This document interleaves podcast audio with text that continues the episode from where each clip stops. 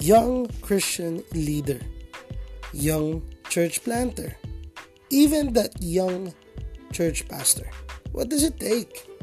What are the highs, the lows, the in betweens of the calling of Jesus Christ?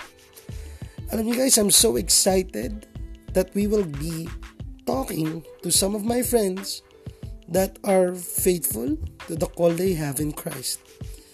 You know, the movement of the Lord has been significant sa buhay ng mga taong kilala ko at sa, sigurado ako sa buhay ng mga taong kilala nyo. And we're just gonna have conversations about the gospel, about God, and about what He has done.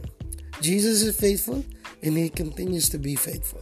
This is the Movement Podcast.